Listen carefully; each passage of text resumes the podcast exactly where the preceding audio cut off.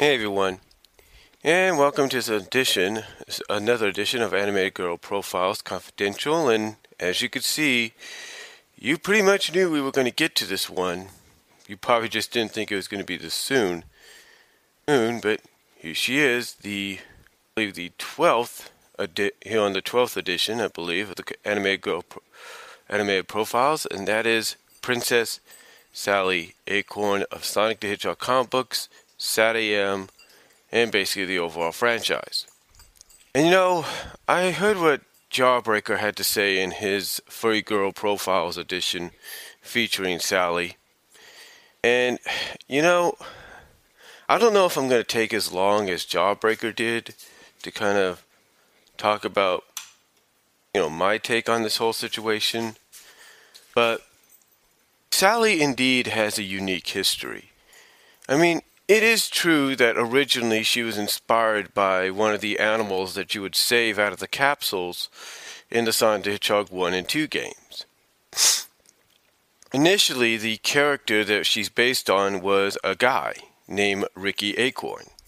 But as time went on, they transitioned Ricky into a female character, which is not common in media whatsoever, nowadays anyway, and made him Sally Acorn. Now, true, there are still indications of a Ricky uh, squirrel or acorn or whatever you want to call him in other forms of the sonic media, fan made or not. Sally, however, is a character that has a very unique history.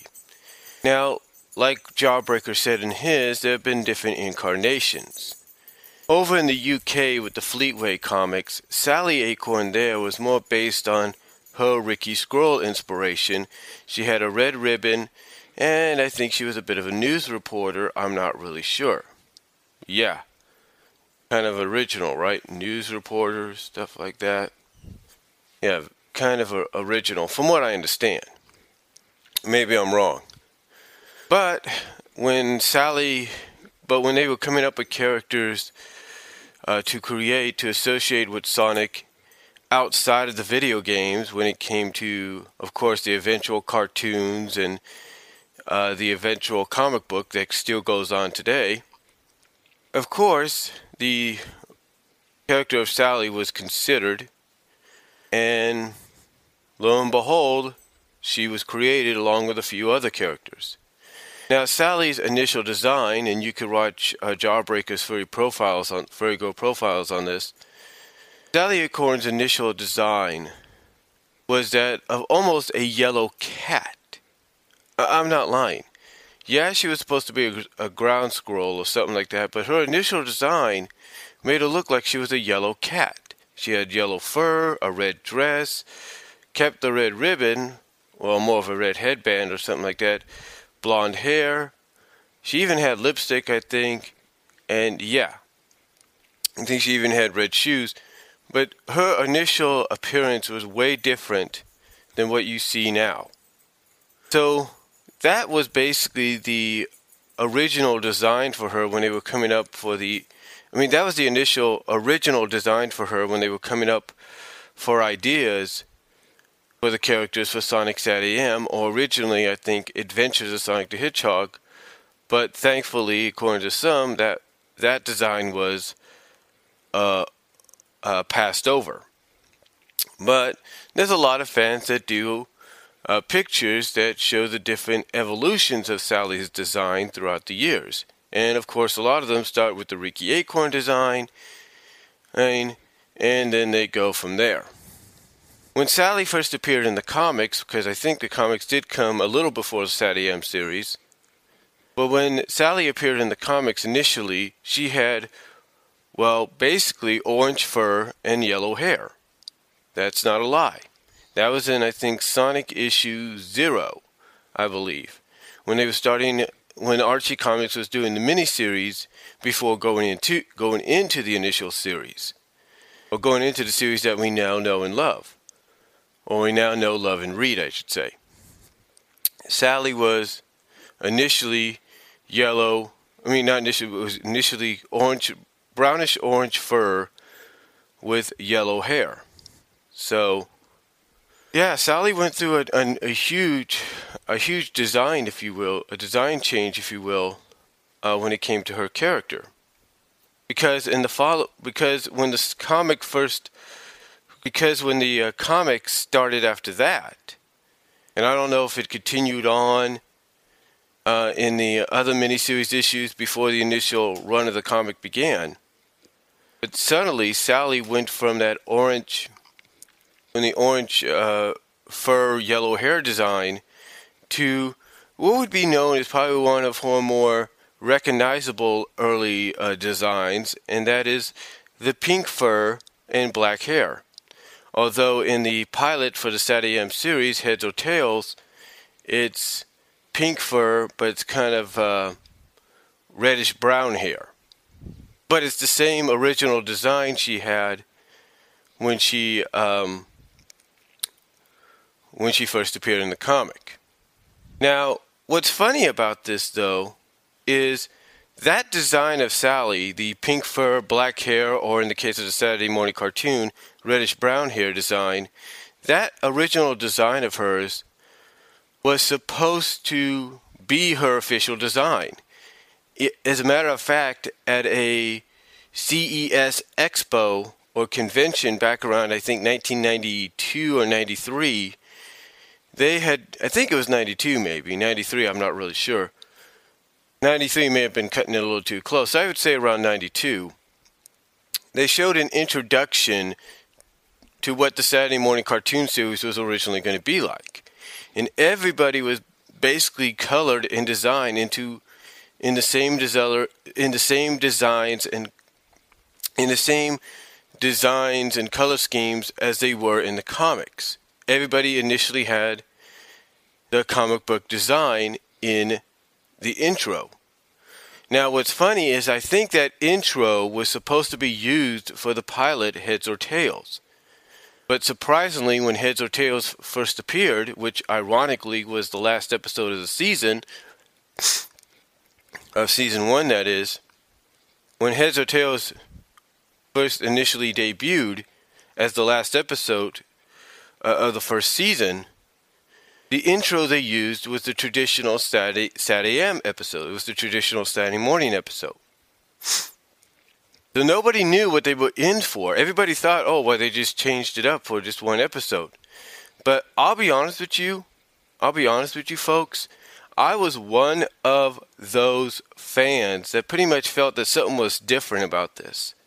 It was like, well, wait a minute. You're taking the characters well, not taking the characters, but when I saw this, I was like, hmm, something's different. Because at that time, you know, I was initially used to every episode having Sonic's name in it, except for this one. And I'm thinking, hmm, something's a little different. And of course, when the intro started, and then you hear the voiceover, so and, and stuff like that, the voice, well, not a narration or anything, but a voiceover of a pilot or something like that, and then you see Robotnik's design, and you're like, and then you even see the SWAT bots, you're like, or even Snively, you're like, wait a minute, this looks, this feels different. This feels like it's animated different. And then when you see the SWAT bots for the first time in that episode, you're like, holy smokes. I don't know if you see a SWAT bot on the Robotnik ship or not. I can't remember. I got looking. But when you first see the SWAT bots, in any case, you're like, holy smokes, this is, this is a comic book episode. This episode's like straight out of the comic books. And sure enough, when you see Sonic, you see when you see uh, Rotor, you see Sonic, you see Tails, and then eventually Sally and Bunny and Antoine, you're like, "Yep, this is right out of the comic books." But what you didn't know at the time was that was initially the original idea for the series. It the, that was the initial idea for the series, not what we got, uh, not what we got later on. And you know, Sally, you know, eventually she would get the traditional look that she's had up until about 2011. Let's put it that way 2011, 2012. Initially about 2011, 2012. Because, well, with the exception of the vest and everything, Sally would basically get that traditional look that she had, that you see basically nowadays as you'll probably see in between if I can post a picture of that up here. Sally initially got that look right off the bat, you know, right in the official first episode, Supersonic, of the series. Now, the following season, Sally, of course, in the cartoon would gain the vest.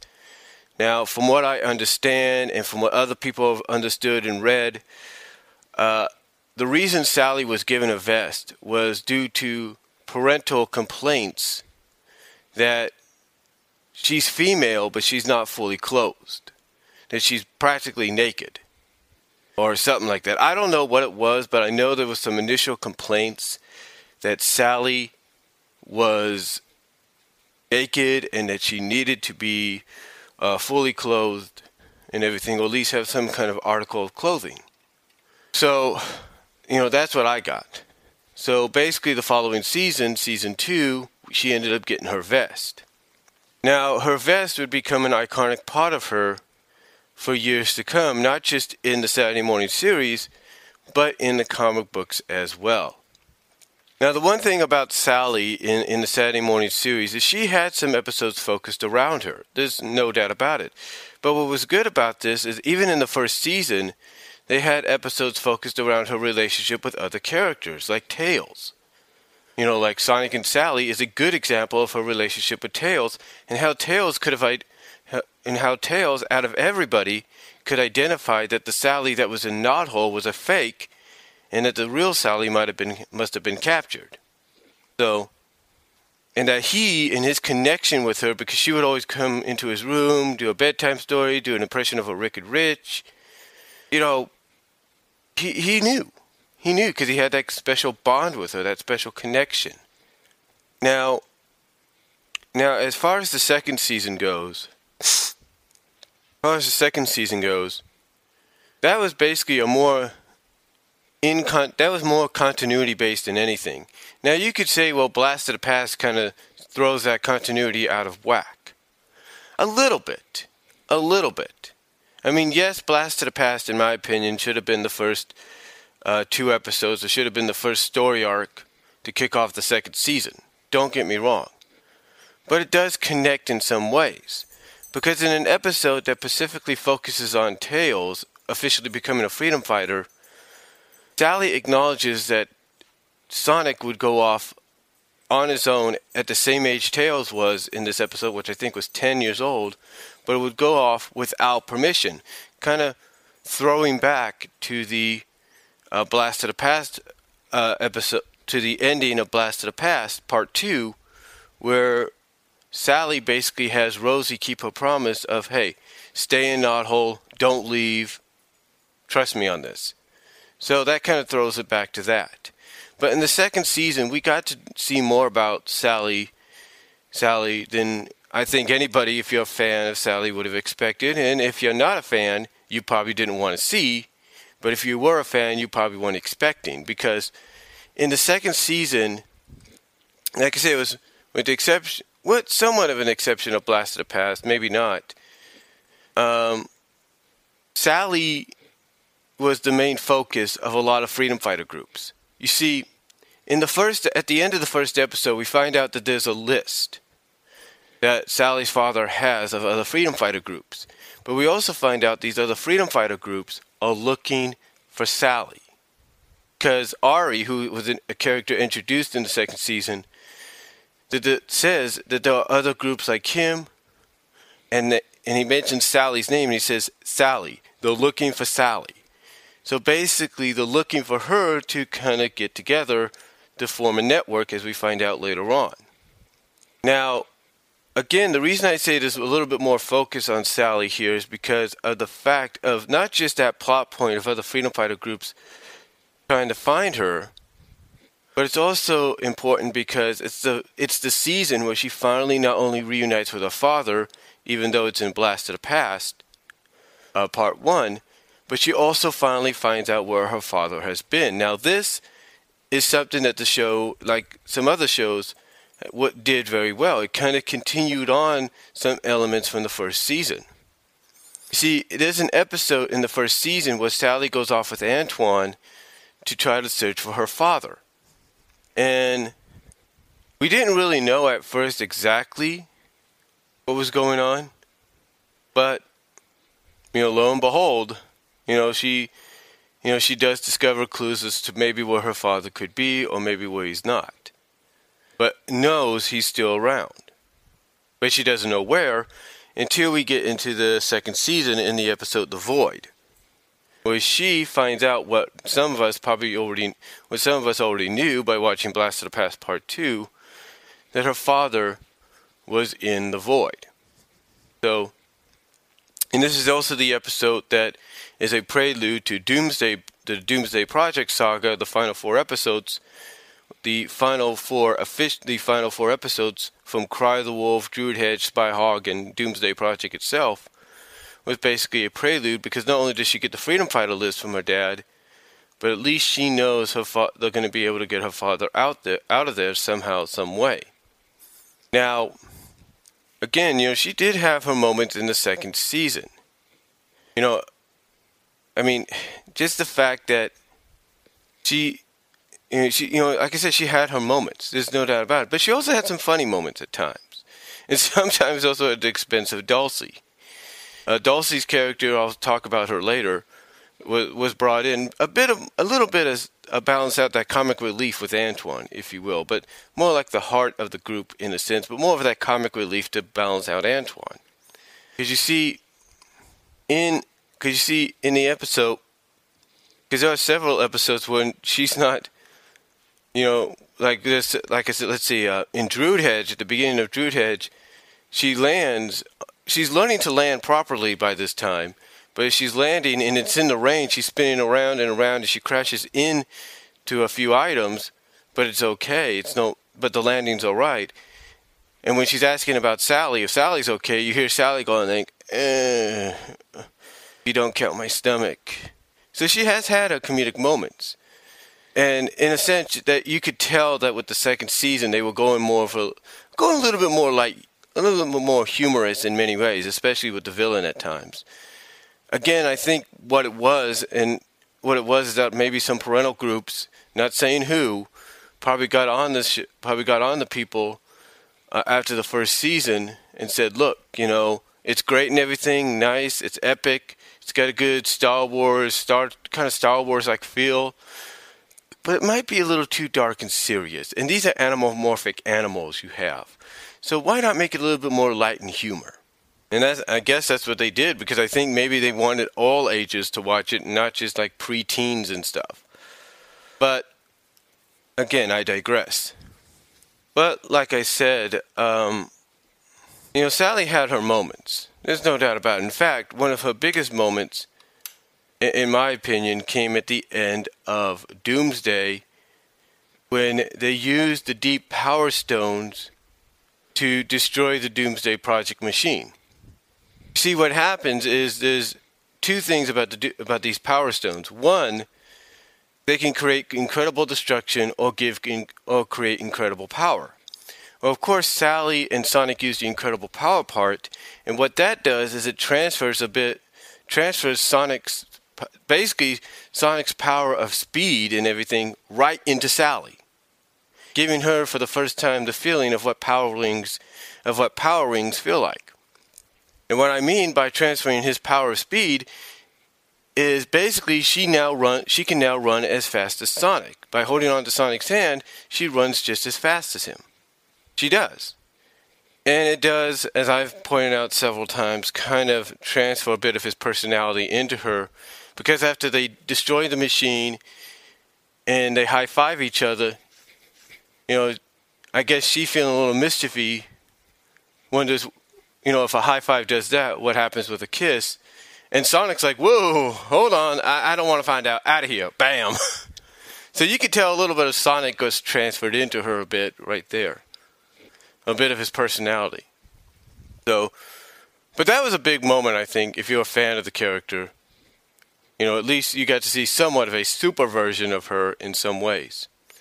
Now, as far as the comics go, like I said, you know, even though it took a little longer, Sally did end up getting her official, more traditional SatAM uh, look by the, I think by at least issue 15 or 16. She ended up getting it. Now the vest really didn't appear that much, except maybe on covers and stuff. but didn't officially appear in story until we got into the late, until around, I think, issue 17 and 18 and 19, when we started build, when Archie Comics started building towards her eventual three-part miniseries comic book. Yeah, she had a three-part miniseries comic book called Princess Sally.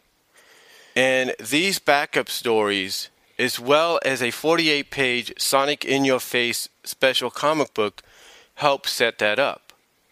It also set up the fact that she was going to gain another love interest, which would create a love triangle between her, Sonic, and a character named Geoffrey St. John. Now, here's what's funny though.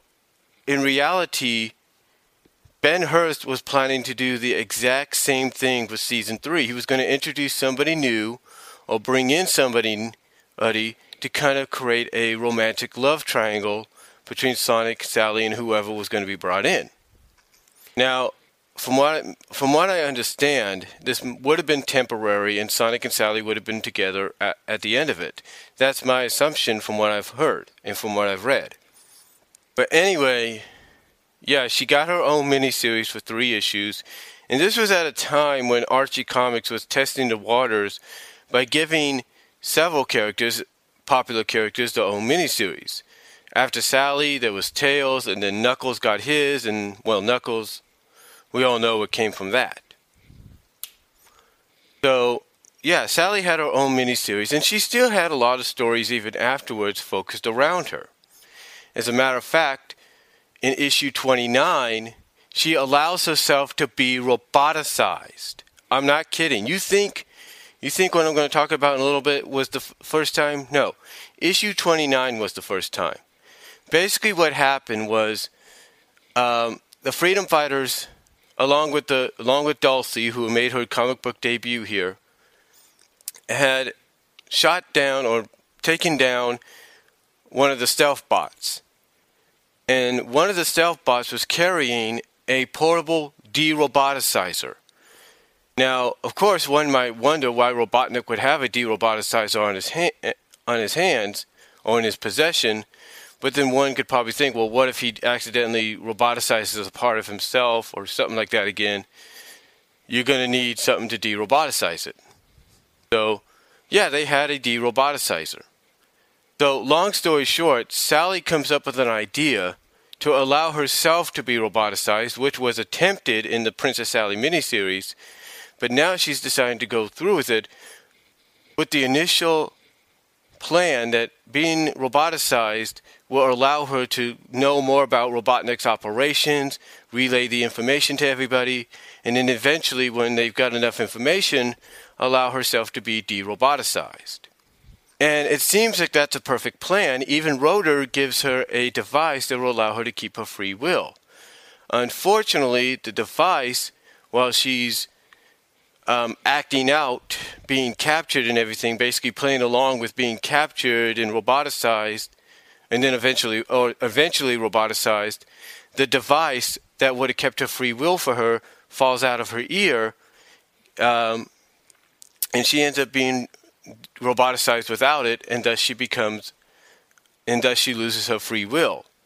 Now, eventually, at the end of the comic, she does get restored. Dulcy, apparently, you know, you know, because we learned more about Dulcy in the comic than we did in the show. There's no doubt about that. Uh, Dulcy obviously has this uh, sense that something's not right, something's wrong, so she takes the de-roboticizer with her just in case, and she's right to do that because she notices what's going on, breaks through, a, you know, flies through a window, uses the de-roboticizer to de-roboticize Sally, and thus her and Sally do end up saving everybody from robotization as well.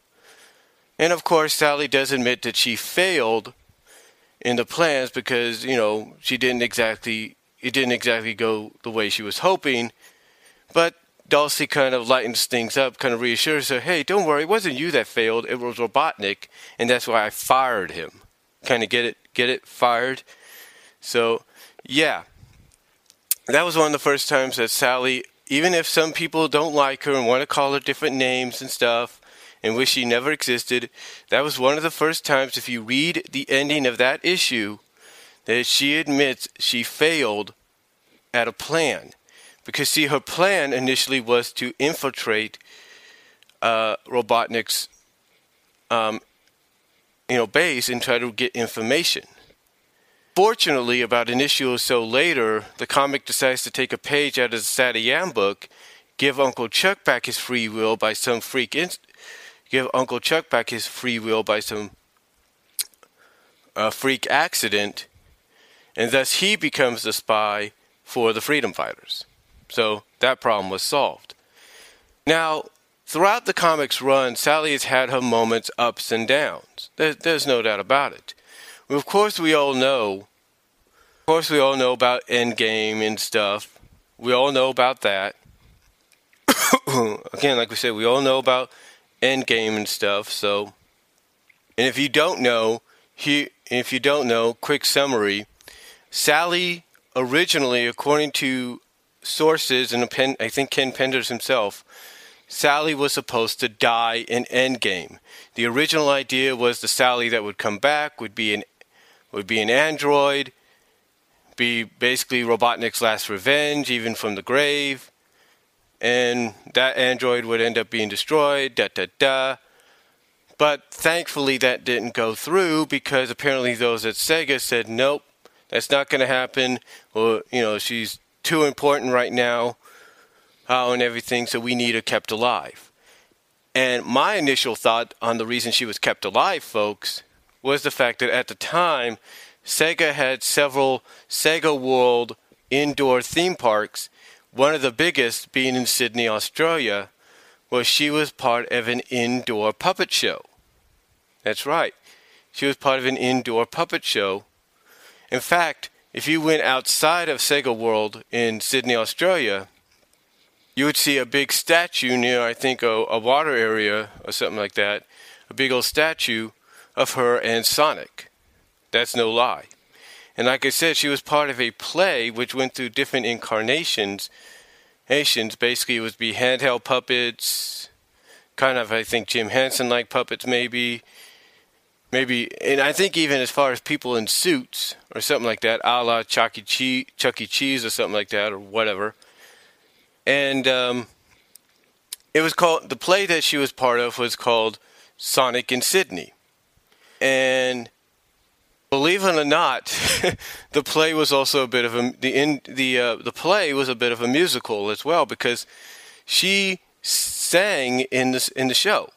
Yeah, she sang in the show. There's a a part at the end of the play, from what I understand. In fact, I have the soundtrack somewhere uh, where she she's under this control or something like that of Robotnik's, and she starts singing for some, you know, Sonic's, you know, Sonic says something or whatever, and she starts sing, singing the song, Thank You for Being You. That's the song's title, Thank You for Being You. So, yeah, she was a part of that, and that's one of the main things I think was one of the main reasons I believe Sega wanted her uh, kept around was because she was a big merchandise pull uh, for the Sydney show. Sorry about that, trying to get a soda here. But like I said, she was a big draw for the Sydney show.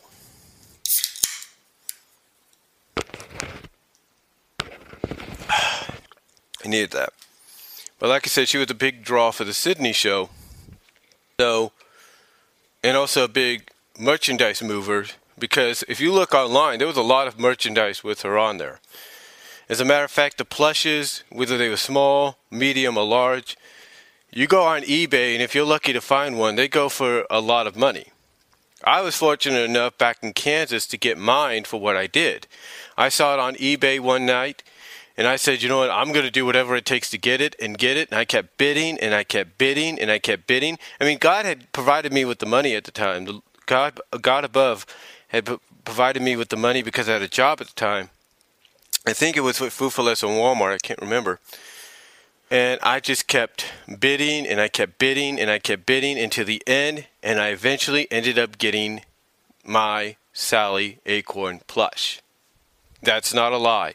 I ended up getting her for the first time. And it wasn't a large one. I think it was a medium sized one. It's a medium sized one. But I ended up getting her.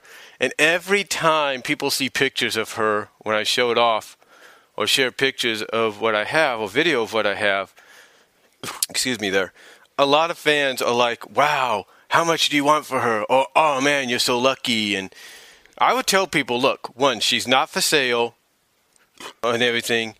And I would, and even if they would ask me how much, I would tell them and honestly, hey, let's put it in the 200s. There's your answer.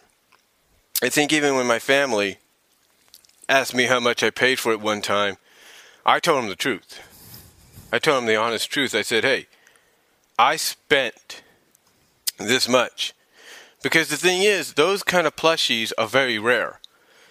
I mean, I'll be honest with you. If they were to do a Bunnie Rabbot plush officially down the line, or if they would have done it back then as well, people will be clamoring for that as well. I mean, why do you think people who have uh, backgrounds in plush ma- plushie ma- in doll making or plush making, why do you think they make things like that? Because they know people will want them. But anyway, but anyway, I think getting back on track here, I think that's why Sally was initially saved by Sega because of the fact that she was a big merchandise mover for them, mostly in Australia, so that's why they kept her around. Now, did Sally go through some different personality traits throughout her run? Oh, yeah, there's no doubt about it. But it all depended on the writer. You know, Karl Bollers, when he got his hands on the book and became the head writer, I think because Ken Penders was more focused on the Knuckles comics, when he got his hands on, on the book, he it seemed to me, and I think anybody else, that he had some kind of vendetta against the Sally character. So he basically turned her into uh, as some people call it, and excuse my language, Lord, for saying this, excuse my language, Lord, for saying this, he turned her, in the eyes of many people, into a whiny, bitchy character. That's the truth. Karl Bollers had turned her into a whiny, bitchy character. Why? Why did he do that? Well, apparently he had some kind of vendetta against her, and I think he wanted to push his own pairing for Sonic, that being Sonic and Mina Mongoose, or Mina Mongoose. I don't really know. It was either that, or according to what Jawbreaker said in one video he did when he was talking about the mandates Sega had put down in the past few years, that it was either that or was he or Karl Bollers was going to put Amy and Sonic together finally. Yeah, basically Karl Bollers, according to what Jawbreaker said in his video about the mandates, I think it was about the mandates, uh, basically said that Karl Bollers had a plan in mind to get Sonic and Amy together. Like something was going to happen in a story kind of based around uh, Sonic CD a little bit. And what was going to happen is Sonic and Sally would end up, I don't know, in the water, some kind of on a boat or an, uh, something. I don't know if it was on a boat or a raft in the river, in the in the ocean or something like that. But as they're drifting back to shore, I guess, uh, basically Karl Bollers had an idea to have them finally kiss, Sonic and Amy, that is, finally kiss in that scene and thus begin a secret relationship so that Sally doesn't find out. Basically, keep the relationship between each other secret so that Sally doesn't find out. And Thankfully, whoever probably found out what Karl Bollers was going to do or planning put an end to it. And I think that person might have been Ken Penders. Now, not saying Ken Penders didn't have any faults as well. I mean, whatever mess Karl Bollers caused, Ken Penders did try to clean up, but also added to it. He did. He did add to it because of the fact that he he um, didn't get Sally and Sonic together before his end with the comic run, before his end with the comic, before his run with the comic ended. He tried to clean up the messes that Karl Bollers had caused. You know, there were several messes.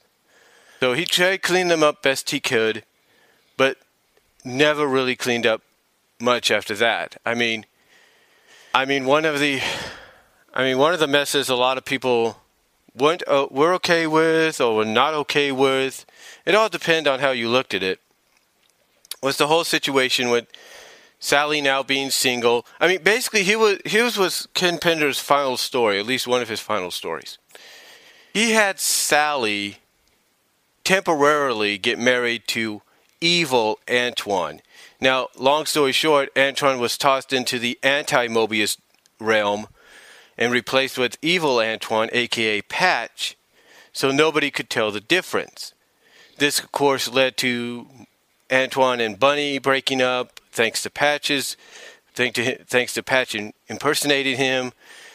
And basically, long story short, Patch was trying to plot his way to the throne. Fortunately, Sonic saw through this, or saw some, saw something, or saw through this at the well. Thankfully, Sonic, you know, finally saw through this when he saw that Patch was about to shake uh, who had made his return and recame, reclaimed the throne because he's the oldest and everything, uh, Sally's brother, that is. You know, he notices this as soon as evil Antoine's about to shake uh, King Elias, now King Elias' hands, but notices some kind of needle, tackles him, and then sees exactly what it is, and then points out that, hey, you're not Antoine, you're evil Antoine. So, yeah, basically, um, he points out that basically Sonic reveals the truth, uh, gets the real Antoine back, reunites him with Bunnie. Sally is single, and yeah, there you go. Now, and Sonic is still with another character called Fiona Fox, who would turn her back on the Freedom Fighters later on because she would become more attractive to Sonic's evil double when he became Scourge. But again, that's another story for another time. But Sally would end up single again, but there were hints, thanks to Ian Flynn, as much as some people may or may not like him. Ian Flynn did throw hints down that they were slowly going to start building back up. They were going to slowly be a couple again. There were hints here and there, here and there. There were several hints, no doubt about it. There were there were several hints, but Ian, like Ken tried uh, before him had a lot of a lot of mess to clean up. Had a ton of a had a huge mess to try to clean up and clear, clear. So he did the best he could. Up until this day, he's done the best he could.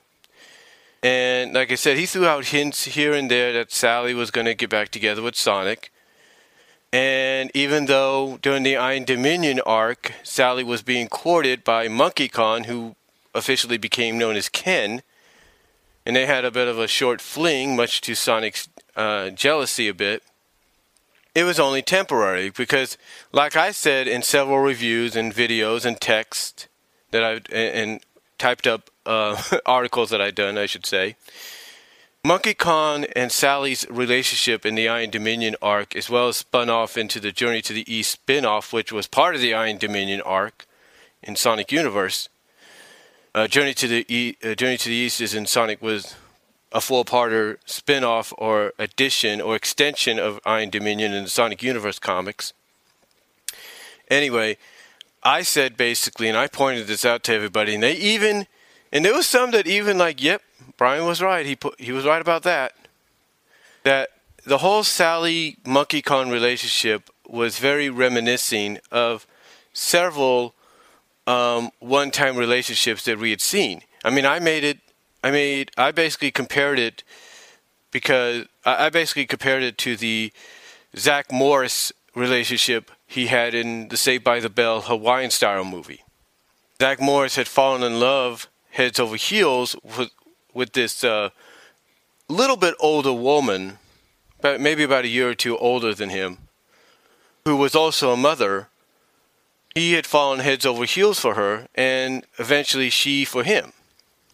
Eventually she for him. So, but that only lasted for that movie. We, after the movie, we never heard from her again. We never heard from her again. We never, you know, got any acknowledgement in the series about her. Nothing. It was done. And then the same thing in the uh, episodes where they had summer jobs at a beach house or the beach resort. He fell in love with the beach resort's uh, owner's uh, daughter, and it took time for her, but she fell in love with him as well.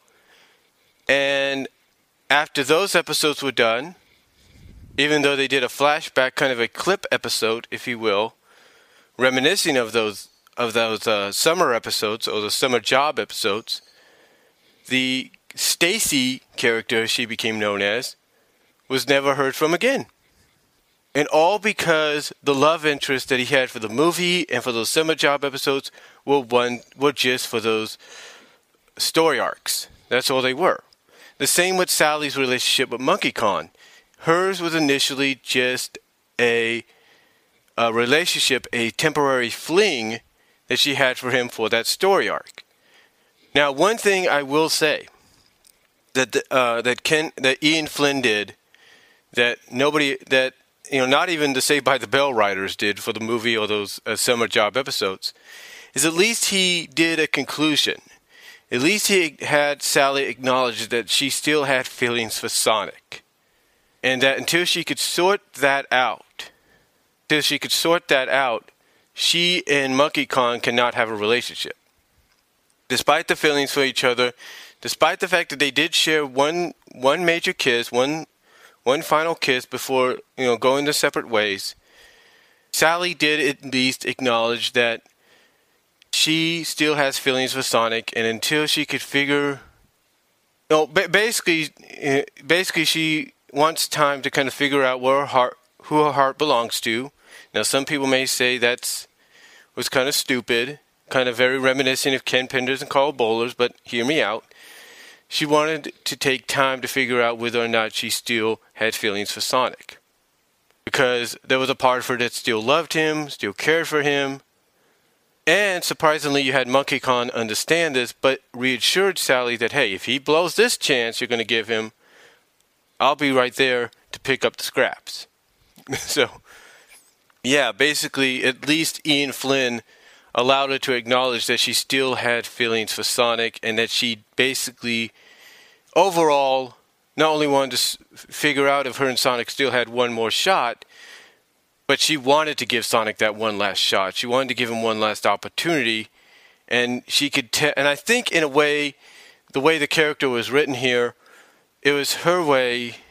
Despite how some people may feel about Ian Flynn's writing, it was her own way of acknowledging that maybe Sonic still wants to give it one more go around as well. And you could see that afterwards when we get into the other uh, stories that follow. Uh, you could see that afterwards with a lot of moments hinting that something was building, that Ian was slowly starting to build up to it. And like I said, it even goes as far as to when Ian first started with the book, he started hinting at it. He started hinting at it and everything, and now he was hinting at it even more so. There were moments here and there. And as he started hinting at it and hinting at it and hinting at it, 222 comes around, which ironically was 100 years, not 100 years, but 100 issues later from the last time this happened. That's true. Think about that, folks. 100 issues in between this happened. Well, around 100 issues, or close to it. But a hundred, nearly a hundred issues later, Ian finally builds up to issue 222, which kind of an, is an issue that takes a break from all the action and everything, takes a break from it, and allows and uh, and basically is used as the issue that brings Sonic and Sally back together. It does. That is the initial truth. It brings them back together. Now, unfortunately, the reu- the reunion, the reuniting doesn't last too long. It doesn't last too long because basically what happens is 3 issues later Eggman is attacking with his new death egg everybody goes on board. Well, Sonic and Sally go on board. Uh, Sonic's getting too much into a fight, fight and everything. Sally goes off on her own to try to disable the Death Egg, and basically, before we, you know, go into the first Genesis Wave story, because this is what started was at the end of 225. At the end of 225, Sally gets gunned down by Torrent Gun. That's the truth basically there's a scene where Sally's running down a hall and all of a sudden this big torrent gun comes out of nowhere, points at her. You hear you see the blam blam blam words words and just as the Genesis wave is happening, you see nothing but Sally's broken goggles. Now, according to Ian Flynn, what happened to Sally basically, well, as he put it, you could compare what happened to her at the end of that issue going into the Genesis wave as her being turned into Swiss cheese. Yeah. Basically, he just pointed, basically, he said her being shot like that, she was being turned into, she had a lot of holes in her body. Let's put it that way. She was turned into Swiss cheese. And a lot of fans, when Ian Flynn, when Ian Flynn mentioned this, said, "Ew, that is disgusting." That, that, no, Ian, that, that's not right. No, no, no, no.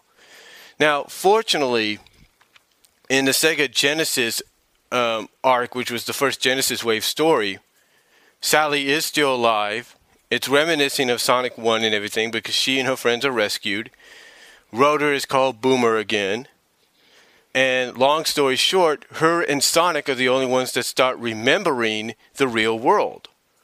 And after Sonic does rescue everybody and everything and does help restore everything, you know, he has a little message for Sally. You know, Sally saying something about uh, "see ya, Sally" or something like that. "See you soon." And basically, they're brought back to the Death Egg around the same time that the uh, that issue 225 ended. Basically, around the same scenario.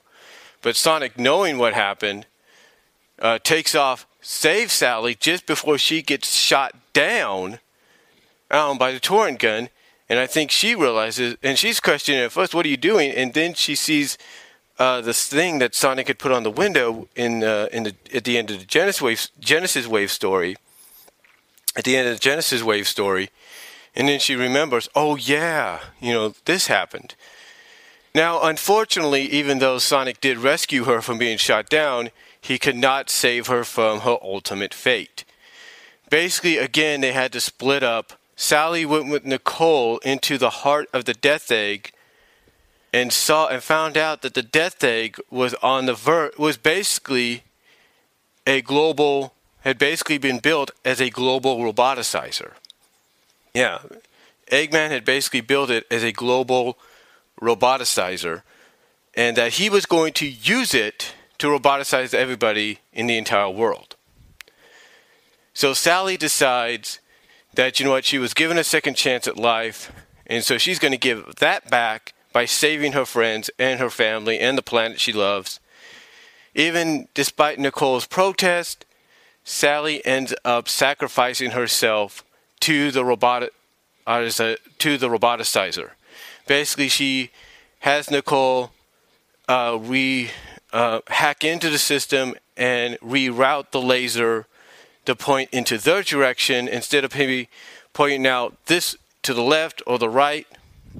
She has it point out uh, plot convenience, plot conveniently into Sally's direction, and Sally takes on the full blunt of the roboticizer and thus gets turned into Mecha Sally and becomes a servant of Eggman for a while. Now, her run at the end of 230 and into 231 and all the up to 247 and even some uh, issues of Sonic Universe was initially about a fifth, about a year and a half, almost two, yeah, about a little over a year and a half run. It was a year and a half run for her as Mecha Sally. Now, the reason for this, according to I guess Ian Flynn, is because he wanted to show that not everybody was acceptable, not all characters were acceptable, stuff like that. And there was a lot of fans, including yours truly, that weren't too happy about this. As a matter of fact, from basically 230 to all the way to 247, even though I still subscribed, I you know still subscribed and got the issues, for from the main comic perspective, for a year and a half, for one year, three months, or no, one year, five months, I did not read the comics. I didn't read them until 247. And as soon as we got to 248, that's when I decided to open up all 17 issues in all 16, yeah, all 17 issues, you know, all one year and five months worth and I read every single issue. I did. A, I typed up a review of the overall arc from then to now, I typed up an overall review of it. I did an overall video review of it because, like I said, I, I promised myself, I promised everybody I was going to do that. And there you go. Now, after the first crossover between Sonic and Mega Man, which was called Worlds, uh, Worlds Collide, um, the series was softly rebooted and retconned. The reason being, and I'm sure a lot of us have talked about this already, was because of what was because of some legal issues behind the scenes between Ken Penders and Sega. Not Ken Penders, Sega, and Archie, but mostly Ken Penders and Archie. So there was some legal issues behind the scenes. Now, now Sally did come back because Sally's redesign was reintroduced, I think, in New, at a New York Comic Con, and I'm sure it got a standing ovation and everything. But Sally's redesign, the one you see here on the screen, uh, throughout this entire video, was the one that was being created. Uh, was the one that was introduced. And Sally was brought back at the end of 252. You see her in the shadows and everything. And it's throughout portions of the Countdown to Chaos episode that you see her, uh, not episode, but uh, Countdown to Chaos uh, miniseries that you see her escaping the death egg and everything. And then finally, you see her uh, for the first time in action, in her new look and everything, in 256. Yeah, it went from 253, 254, 255, 256. You finally see her. You finally see her. And it's still Sally. I mean, the design's very Sally like. The only thing is she's different in many, she's got a different look, at, you know, different clothing look. She has shorts now. Well, she basically has what you see here on the screen. She has all of that. And like I said, not many people are fans of the fact that she is now, um, you know, that she is now fully clothed. Not fans of the fact she's segified and everything, but she's still Sally. You could see that. There are many uh, panels and drawings that still have her looking like Sally. So, yeah, she was brought back, and here you go. The only thing that some fans don't like the only thing some fans don't like is the fact that Sega, and this is where Jawbreaker was doing his uh, mandates video. Sega had put down the mandates that Sonic could not have a relationship with anybody. That no Sega characters could have a relationship. The only exception could be comic book characters or SatAM characters. That's why you have Antoine and Bunnie married, you know, and some others as well. But still, Sonic cannot have a relationship. Not even Amy can have a relationship with Sonic because no game characters can have relationships. But hopefully, as time goes on, Sega will kind of lift that a little bit and be like, okay, fine, you know, they can have something. But, you know, but, you know, right now, Sonic and Sally are still looked up. Uh, uh I mean, Sonic and I mean Sally's relationship with, with Sonic right now in the soft retcon reboot and I know a lot of people get sick and tired of people of me calling it that. But their relationship right now is that of best friends, of BFFs, if you will. However, it doesn't mean it doesn't mean they won't get together. Again, hopefully Sega will lighten up on the mandates and say, okay, he can have a relationship with her, but it can't be as you know, as in your face as it was before. It's got to be like, okay, the boyfriend girlfriend but, you know, they got to put their mission, their adventures first, and da da da da, whatever. Hopefully that'll happen. I'm not saying it will, but hopefully, I'm not saying it. I'm not saying it's going to happen, you know, right away, but hopefully, as we go into the new year and everything, it will occur. When and how, I do not know. But hopefully, it'll be soon. And again, because I know I know a lot of fans are not too happy at the fact that, you know, they're not together. I mean, heck, you have fans on DeviantArt and several other places like Jay Foxfire and Chavalis, or Cavalis, if you will, who does g- great uh, animations, if you will. you have her, you have both these ladies, you have several others out there. You have Sonic SatAM X93, I believe, as well as a few others that are not too fond of the fact that Sonic and Sally are not together. I mean, even Jawbreaker has said he's not too happy about this. and you have fans like Jay Foxfire, Chavalis, and a few others, you know, creating comics, uh, pictures, and all that of Sonic and Sally together. Heather with Sally in her current uh, redesign. So they have a lot of that out there. The only thing is, it's up to Sega to allow that mandate to kind of slowly lift the grip on these mandates and say, okay, go ahead, give them a relationship. But I think with Sega, this is my honest opinion. I think if Sega does let Sally get back together with Sonic, it's going to be more, like I say, along the lines of something very similar to SatAM. It's like, and I think that's what Ian wanted to do: make the relationship in the comics similar to SatAM, to where like you know they're together, you know they uh, have an interest in each other, da da da, but it's not in your face. It's not like, okay, the boyfriend girlfriend are always going to hold their hands, da da da da. No, it's basically very reminiscing and similar to SatAM, where you know there's something there between them. They acknowledge it at times, but it's not in your face. So hopefully, hopefully that'll be lifted and maybe we might see something in the future. Maybe.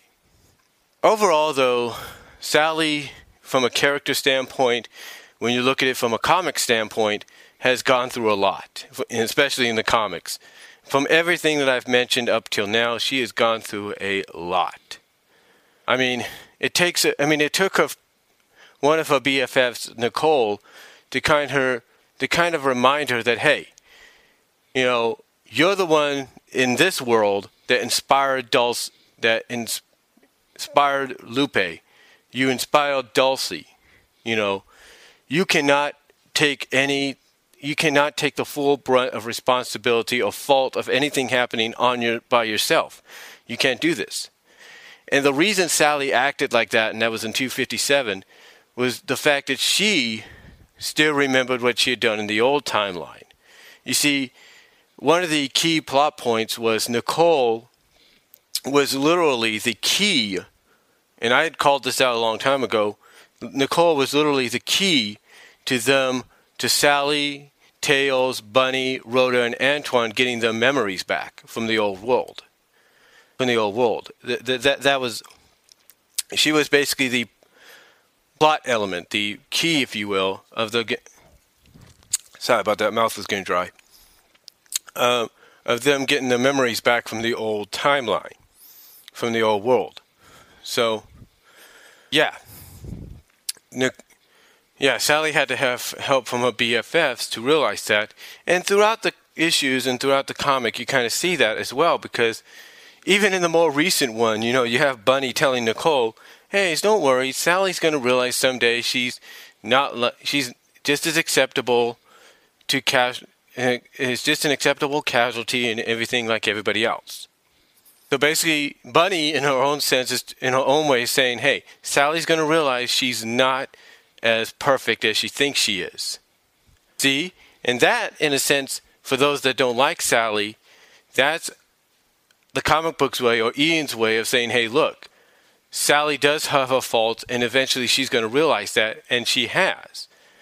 And she can be a little bit immature and hypocritical because, you know, the, like I say, like I said in my review, uh, there's a scene where she, after they uh, succeed in their mission, where she calls Sonic out for his recklessness of what him and Loop did to destroy the E100 Tau.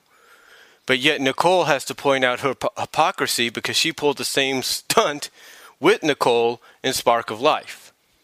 And Sally basically not wanting to hear anymore, go like, yeah, I can't argue with adults. And again, that's where Bunnie comes in and says, hey, don't worry. She's going to learn she's just as acceptable as a casualty and everybody, as everybody else or something like that.